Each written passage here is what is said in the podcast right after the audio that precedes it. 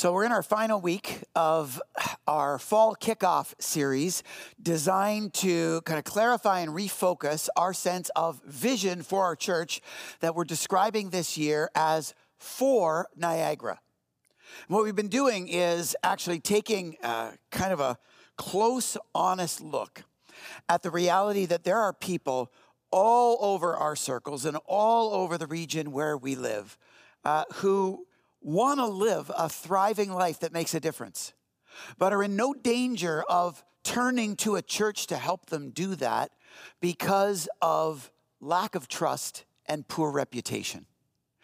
And rather than get all judgy about the church out there and kind of be critical of other people, uh, we've desired this month to just take a good hard look only at ourselves and ask ourselves in what ways we can get out of the way of people actually being able to see Jesus for who he is. Uh, for decades, actually, that's been kind of the, the point or the vision uh, behind our church. We've understood the church to be nothing more complicated than Jesus with skin on. And so in pursuing that vision, we believe that it's our job to express the life of Jesus Christ in a way that makes sense to people more clearly, more completely, and more continuously with each passing day. And our hope this year is that as we do that more and more, that we can be for the people in our lives and for the region of Niagara where God's placed us like never before. And so after casting that original vision in week one of this series, we've started to look at the main bottlenecks of why people don't turn to the church for support in their lives or why they don't give the church a chance. We looked at the first week about this idea that a lot of people feel the church is hypocritical, that it doesn't live out what it preaches in the way of life of Jesus. And for the most part, that's because none of us are Jesus, but we learned that through Jesus' risen life, living through us and empowering us, we can actually reflect more of his life in our day-to-day behavior. And so we talked about inviting people to our weekly gatherings on Sunday mornings that uh, kind of play out like a spiritual gymnasium where we can not only exercise our faith, but we can learn what's called spiritual practices in order to incorporate those spiritual practices moment by moment, day by day, in the other one hundred sixty-seven hours of our week, in hopes that we can access that living, risen life of Jesus and his presence and power to transform us into his life to a greater degree. And in doing so, we can trade hypocrisy for a greater life of integrity that looks like Jesus. Then last week, we looked at the idea that so many people view the church as judgmental. And we realized that the antidote to judgmentalism is welcome and inclusion and hospitality. So we talked about this theological framework called Love Beyond Belief, among other things, to paint the picture of unity amidst diversity as a spiritual family. And we talked about engaging in the program we have around here called Life Groups as the crucible to help us grow in our appreciation and capacity for unity and diversity so that we can live out a greater degree of that welcome, inclusion, and hospitality that can contradict the impressions and experiences of judgmentalism. And so for these last two weeks, we've looked at those two main bottlenecks. Today, we want to shift gears and kind of wrap things up by looking at what is essentially the third main bottleneck that kind of gets in the way of people giving the church a chance in order to allow Jesus to make a difference in their lives. And that is the distrust that people have, particularly with the way the church deals with money. The distrust that they have, the skepticism they have towards the church, especially when it comes to money.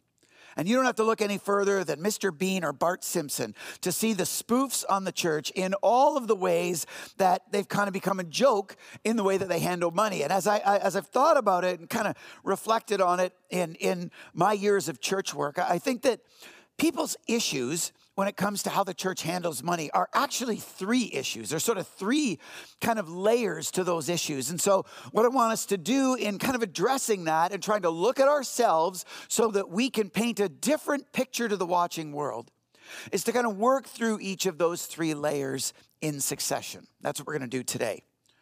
So the first layer that I want us to consider is a common objection that I hear from people, that all the church wants is your money.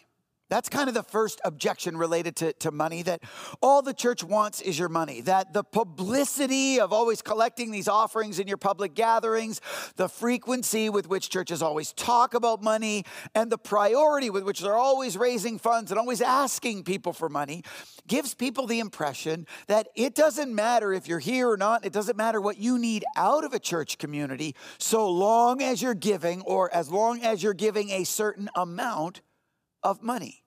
That it's kind of all the church cares about is that you contribute financially. And uh, I got to say, th- this, this is at some level a difficult challenge to overcome simply because of the frequency with which the Bible addresses financial issues. You might not know this, but there's actually no more common issue or subject that's addressed in all the scripture than the dynamic of faith and finances.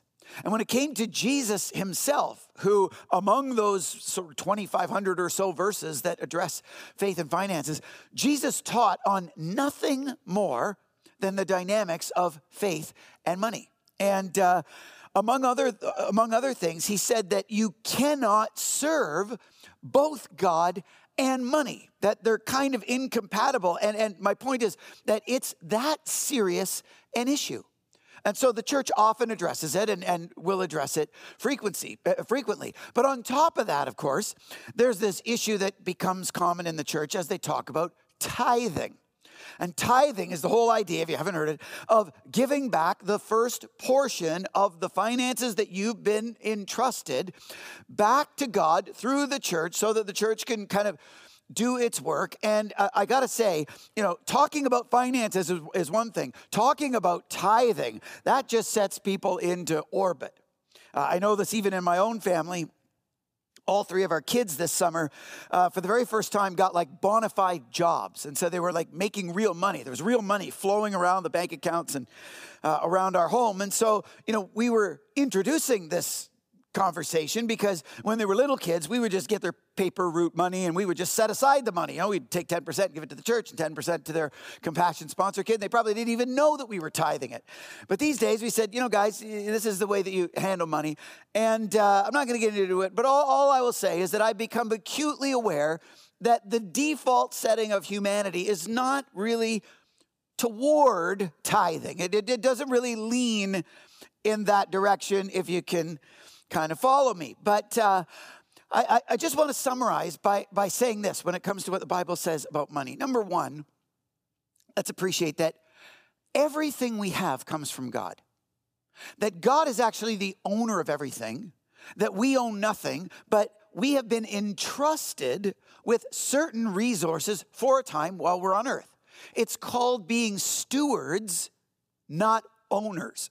We're stewards or managers of what God has entrusted to us rather than owners. And so secondly, to give back a portion of what the owner has entrusted to us according to the owner's design is not just an act of trust and obedience and worship to him personally, it's also a way of stewarding collectively the resources that God has entrusted to a community to be able to do more together than we could alone. We often say that. I'm going to address how we do that uh, in a few moments. But I want us to appreciate that that's kind of the thinking and point behind stewardship and this idea of tithing. But even more so, what we may not appreciate is that there is a tremendous and very unique kind of blessing that God intends people who live out that faithful stewardship to experience, not necessarily in a dollar for dollar kind of a way, but in a way that God describes uh, in an Old Testament prophet uh, called Malachi, Malachi chapter three, where he says to people of faith there that you have cheated me of tithes and offerings due to me. Basically, the people there were either neglecting behaving this way, or they were giving token amounts, more like tipping God instead of tithing to God. And he says, you're under a curse, for your whole nation has been cheating me. Instead, he says, bring all the tithes into my storehouse, so there will be enough food in my temple. And if you do, says the Lord of heaven's armies, I will open the windows of heaven for you. I will pour out a blessing so great, you won't have enough room to take it in. Try it. Put me to the test. You might not realize this, but this is the one and only time in the entire Bible where God actually dares people to trust him enough to obey him when it comes to the financial stewardship practice of tithing. We need to appreciate that these kinds of behaviors open the opportunity to experience a tremendous abundance and vibrancy in our quality of life like we may never have known. But here's the point to all of this, all of this conversation about money and stewardship and tithing and the whole, the whole lot. All of this is relevant for people who are in the church and aspiring to track in a life of faith. None of this should matter to people outside the church, so the church, people outside the church shouldn't be getting the message that all the church wants is their money, because the church shouldn't want their money. Which is why if you're a guest or you're just checking out Southridge or you're watching uh, online at home, uh, you need to know that when we collect our fin- financial offering, we say every single week at every location, if you are our guest, please be our guest and don't feel obligated to give. Just let the bags pass on by and instead allow us to give a gift to you. These days, uh, a jar of our uh, artisan Southridge jam.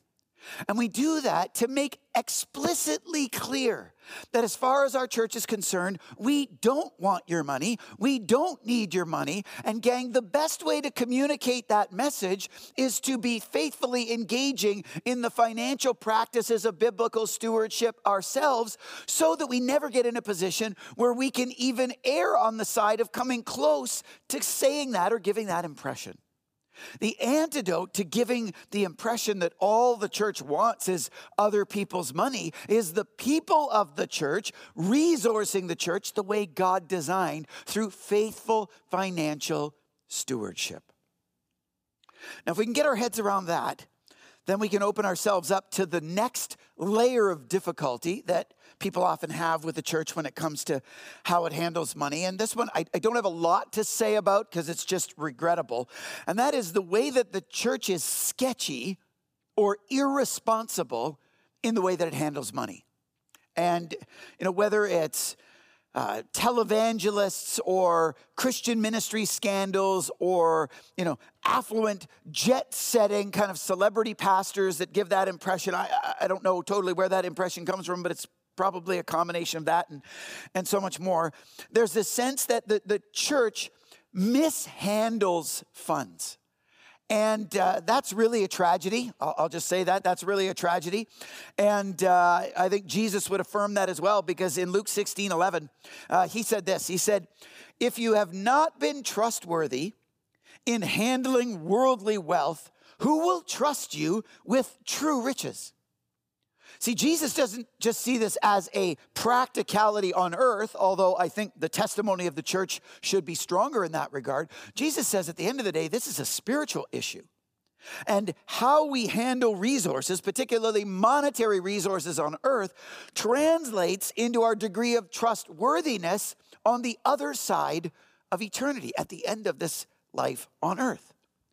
And so we really need to take financial management seriously, and as a faith community, make sure that we are being profusely responsible with the resources that God entrusts to us personally and especially as a community.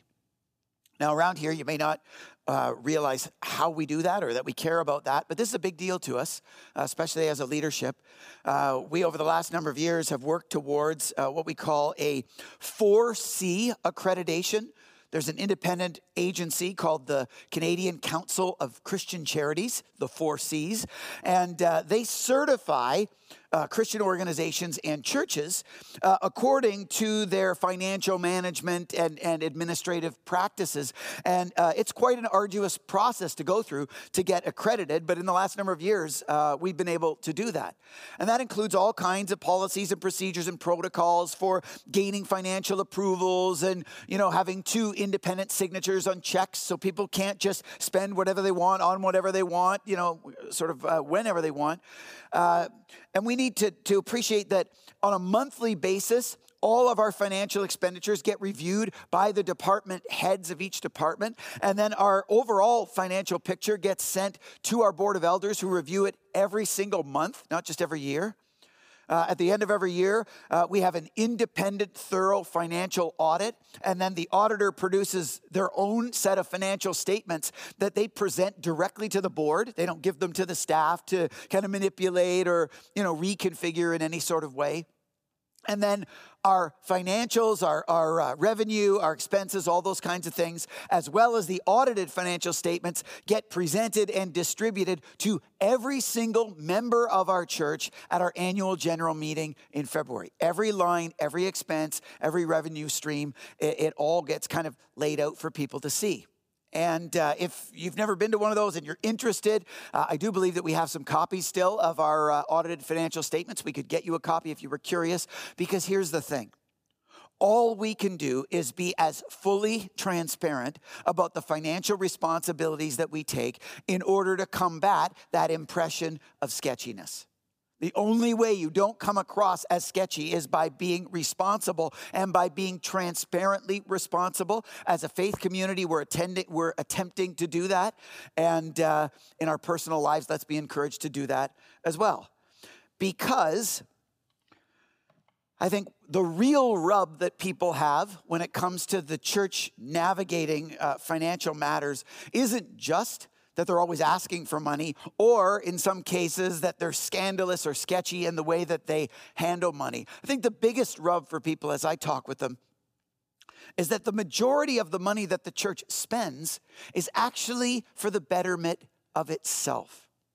The majority of the money that the church spends, it spends on itself. And uh, uh, I sort of feel like it's one of those things where the watching world looks at the church and just has an intuitive sense of how the church and how the kingdom of God ought to work. Because when I think about what Jesus teaches in Matthew chapter six, uh, that comes to mind. In verse nineteen, he says to his uh, first followers, he says, "Don't store up treasures here on earth, where moths eat them and rust destroys them, and where thieves break in and steal. Store your treasures in heaven, where moths and rust cannot destroy and thieves do not break in and steal." What Jesus is saying from a resource and especially from a financial perspective is to be an investor, to, to steward your funds like an investor and to invest them in the purposes of God on earth. So Jesus teaches his followers to invest our resources into his purposes on earth, which are quite simply sharing his love to those who've never experienced or heard it, right? Allowing people who haven't encountered the love of Christ to encounter it for themselves, especially, I would say, especially those who desperately need it. And I think the watching world just intuitively gets that, that the church ought to be an agency that invests beyond itself to the watching world. But sometimes I think that, as you understand, uh, common sense just isn't always that common. Even sometimes in the church, even sometimes in a church like ours. You may not know this, but uh, back around two thousand three, two thousand four, when our church relocated to what is now our Saint Catharines location uh, near the downtown core of the city of Saint Catharines, uh, I did some budget analysis, some, some analysis of the way that we were spending our dollars. And basically, our financial pie, the configuration of our expenditures, was like a two-third, one-third breakdown. About two-thirds of our uh, financial expenditures were related to our Sunday morning gatherings, to all of the staffing and resources and, uh, you know, the facilities and, and utilities and things, all the technology, everything uh, that it cost to put on our weekend services. And then about one third was invested in all the ministry that we did during the week. Our family ministry, our, uh, you know, kids and student ministries, our life group programs, you know, uh, Christian education, things like that.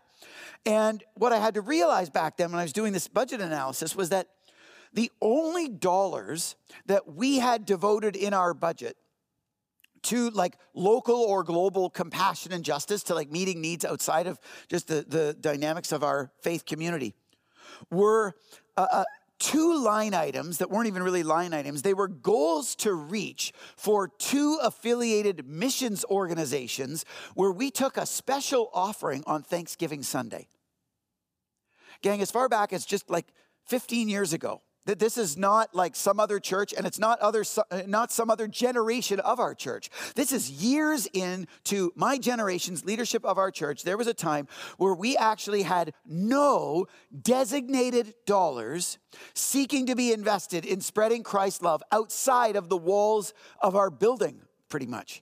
It was invested in services for us and programs for us and, and, you know, kids' activities and all kinds of things that stimulated our spirituality, but were ultimately invested in ourselves.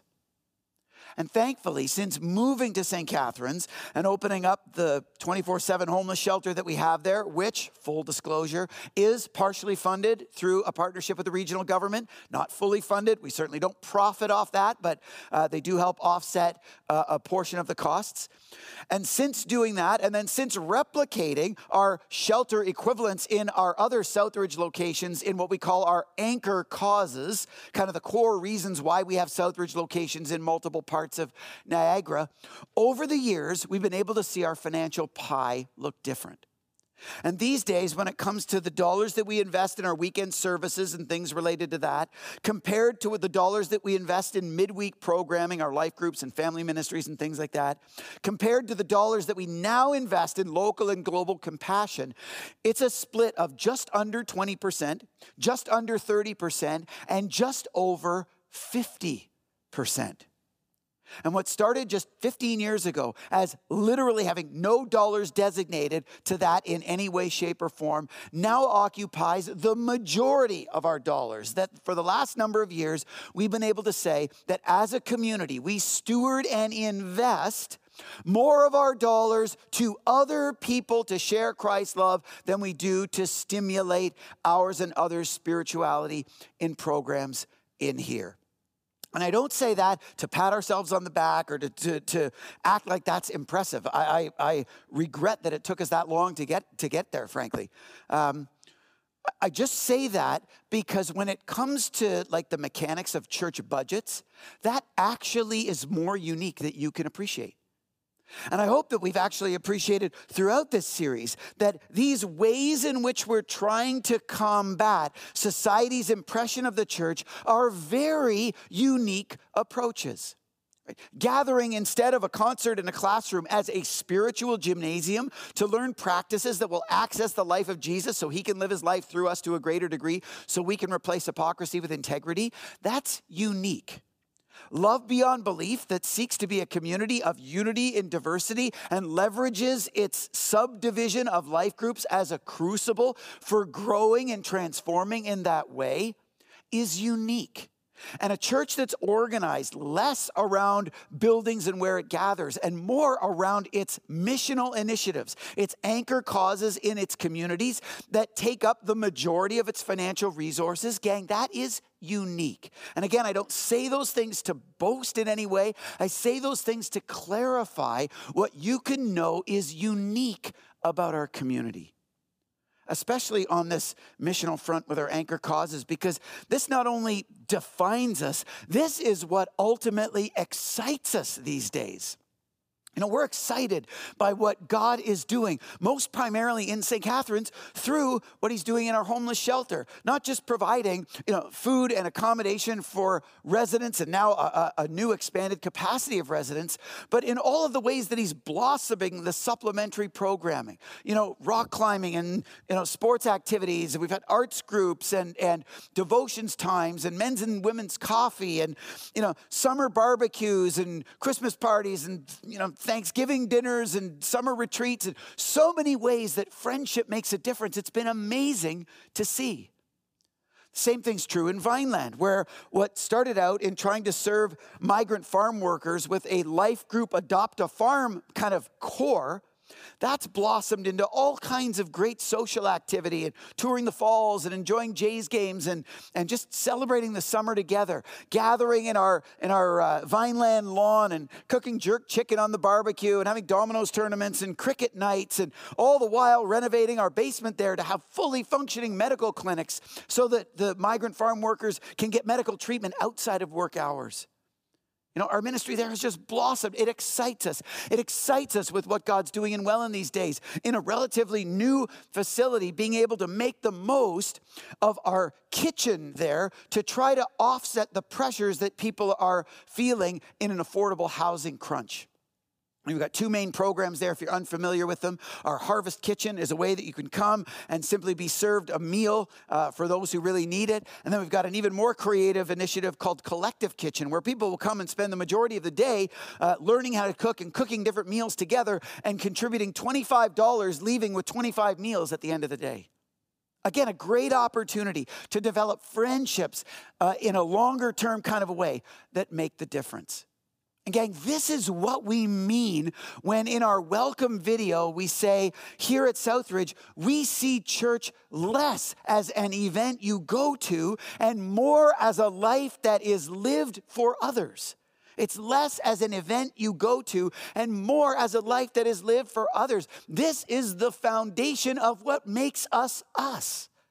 And not only that, it's not only what thrills us today, it's what excites us about tomorrow. Because when it comes to the big dreams of our church, all of our biggest dreams are in this regard, ways in which we can invest in our community in this way to a greater degree. You know, we get excited about the way that our uh, food programs and our kitchen ministry is blossoming in Welland. We know that there's going to be a, a homeless crunch come winter time, and we're already talking about ways that we can leverage our kitchen to a greater degree to come alongside and meet some of those needs. Never mind staring at the vacant land as part of our property, knowing that the number one issue in Welland is affordable housing, and wondering whether all of the affordable housing expertise and all of the construction trade expertise and skills that we have in our community, plus this land, wasn't entrusted to us specifically for such a time as this, to be that kind of church that is for Welland in that way.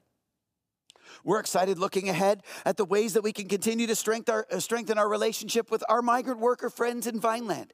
And we're talking right now about creating some additional facility space for midweek drop-in, where uh, our friends can, can come after work and just relax and socialize and interact with one another, even from uh, e- each other's different farms, and connect with people from our community, and not just enjoy each other socially, but provide supplementary supports, income tax support and things like that.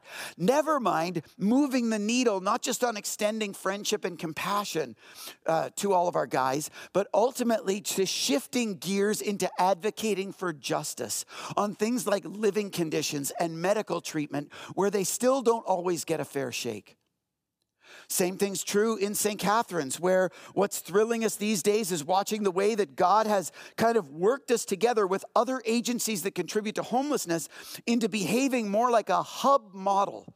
A hub model that draws all kinds of other supports, detox and, you know, O W and uh, job placements and skill training and healthcare and things like that, all together in a very proximal way, which our shelter is to our faith community. We've taken advantage of that proximity. But we started to wonder what it would look like to construct something where all of these agencies could function as a hub in proximity together all the time. And on top of that, to provide a facility that provides multiple opportunities for housing, not just emergency shelter, but maybe transitional housing and low-income affordable housing on top of that. These are the kinds of dreams that we're starting to pull together in kind of subcommittees and, you know, unofficial groups to get sketches together to start, start launching formal processes so that we can be for the people God's placed in our community to a greater degree. And if you're new to Southridge, or you're a guest, or you're just checking us out online, I want you to appreciate, again, and we said this at the beginning of this series, I'll say it again, we know, we know that you want to live a vibrant life that makes a difference. But we also know that you are real hesitant to give the church a chance to help you do that. We understand that. We understand why. We own that. We apologize for that. We know that it shouldn't be that way. But I hope you hear our heart today, and I hope you can appreciate that through a commitment to faithful stewardship as a community, through a commitment to responsible, transparent management of the funds entrusted to us, and through a commitment to generous and increasingly generous investment beyond these walls into the people in our society who need it most, you can not only trust us from a financial perspective, you can be part of this adventure yourself. So that you're not just checking us out and watching us live this adventure, but you can join in too. We hope that you would give us that kind of a chance. For those of us who are part of our community and want to give the people in our lives that kind of chance, uh, let's just appreciate that being this kind of community and pursuing these kinds of dreams, at the end of the day, it costs money. It costs money.